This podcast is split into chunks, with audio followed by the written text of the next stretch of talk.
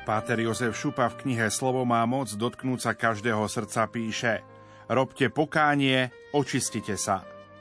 V pôstnych čítaniach sa často opakuje Robte pokánie, očistite sa, obmite sa. Hovoria nám však niečo ďalšie, čo si možno menej všímame. Ako máme robiť pokánie? V každom prípade výzva k pokániu nebýva ponechaná bez vysvetlenia. Pokánie znamená robiť dobre druhým, prejaviť im lásku. Obmite sa, očistite sa, odstránte zlobu svojho zmýšľania, prestaňte robiť zlé, pomôžte utláčaným, vy môžete právo sirote, obhajujte vdovu.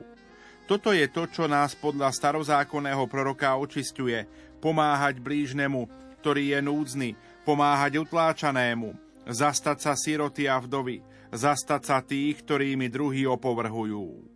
Pod pokáním väčšinou rozumieme, že si človek niečo odoprie alebo sa v niečom premôže. Ak by sa však takéto klasické pokánie nespájalo s láskou k ľuďom, bolo by to zbytočné. Svetý Pavol jasne povedal, keby som rozdal všetko, čo mám a lásky by som nemal, nič by mi to nepomohlo. Keby som svoje telo vydal mukám ohňa a lásky by som nemal, ničím by som nebol. Človek sa nemá postiť, aby mohol povedať postím sa. Bez zamerania na väčšiu lásku by bol jeho pôst farizejstvom. Pre farizejov bolo dôležité vypočítavať, koľko zákonov a ako ich zachovali. O nič viac sa už nesnažili. Polský kňaz a filozof Jozef Tischner vyslovil takúto myšlienku.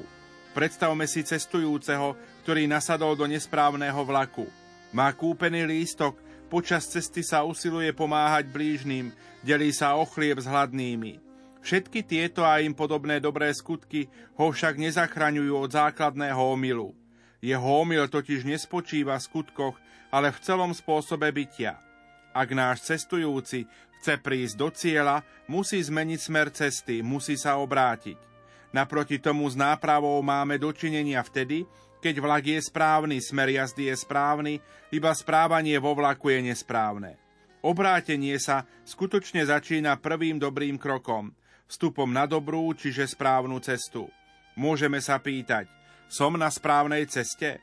Uvedomme si, že sväté písmo a hlavne nový zákon svedčí o živote. A život je možný len tam, kde bude človek človeka milovať, kde tí, čo sa majú lepšie, budú pomáhať tým, ktorí sú na tom horšie a tak ďalej. Rozhodnime sa v postných čítaniach svätého písma denne skúmať životnosť každého nášho pokánia, každej našej snahy byť lepším človekom. Aj do kostola chodíme preto, aby sme sa naučili byť lepšími ľuďmi a aby sme sa viac milovali. Prosme si dnes, aby Pán svojim duchom obnovil nášho ducha a naše srdce, aby sme vedeli múdro prežiť čas pôstu.